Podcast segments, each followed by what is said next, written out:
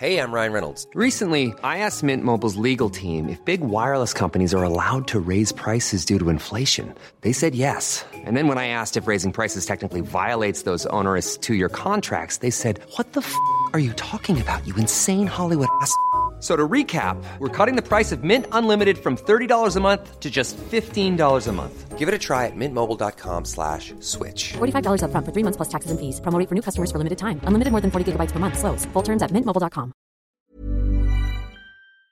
This is Herman Mankiewicz, but we're to call him Mank. Mankiewicz.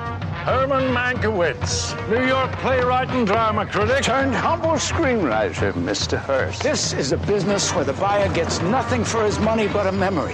What he bought still belongs to the man who sold it. That's the real magic of the movies. There are inside stories and inside stories, and David Fincher's new film is the making of account of one of Hollywood's most famous inside stories. Even when Citizen Kane was being made, everyone in Hollywood was asking everyone else in Hollywood, who's it about? Who are all these fascinating characters? How do you do, ladies and gentlemen? This is Orson Welles. I'm speaking for the Mercury Theater, and what follows is supposed to advertise our first motion picture. Citizen Kane is the title, and we hope it can correctly be called a coming attraction.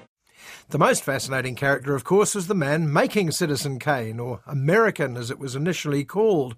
In 1940, Orson Welles was probably the most famous man in the United States, the celebrity boy genius who'd scared the pants off the nation with his radio broadcast War of the Worlds and had secured the best deal ever from RKO Studios.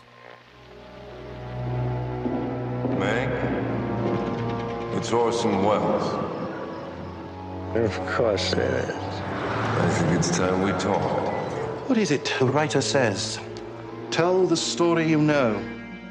Welles was given unprecedented carte blanche to make anything he liked, no interference from the studio, and total freedom to hire who he wanted.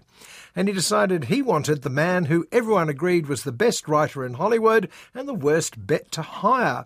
Herman Mankiewicz was a drunk, a loose cannon, and impossible to work with. Hello, everyone. Make yourself to home, Mr. Mankiewicz, or shall I call you Herman? Please call me Mank. Mank. Mank. Mank. So Welles hired him, told him to write whatever he wanted, and then locked him away from all his friends and distracting influences. And Mankiewicz, Mank to friends and foes alike, decided he was going to aim as high as possible.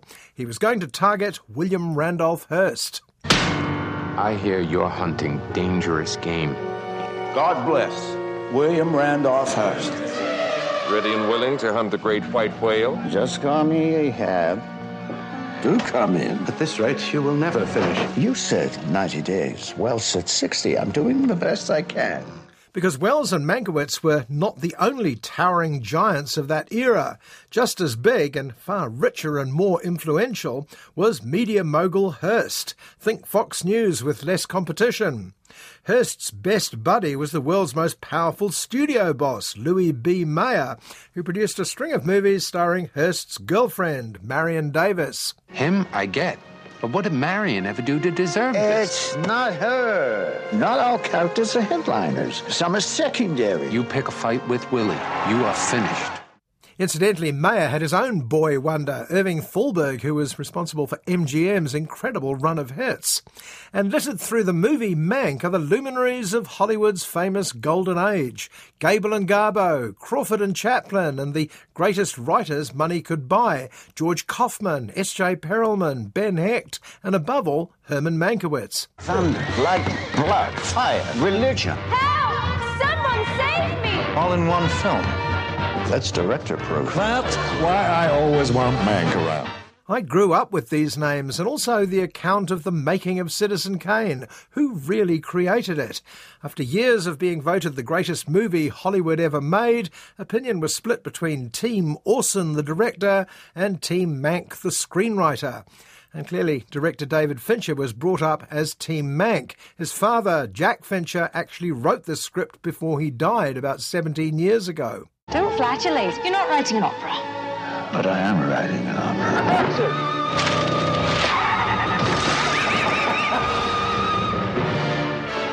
Herman Herman Mankiewicz. Mank.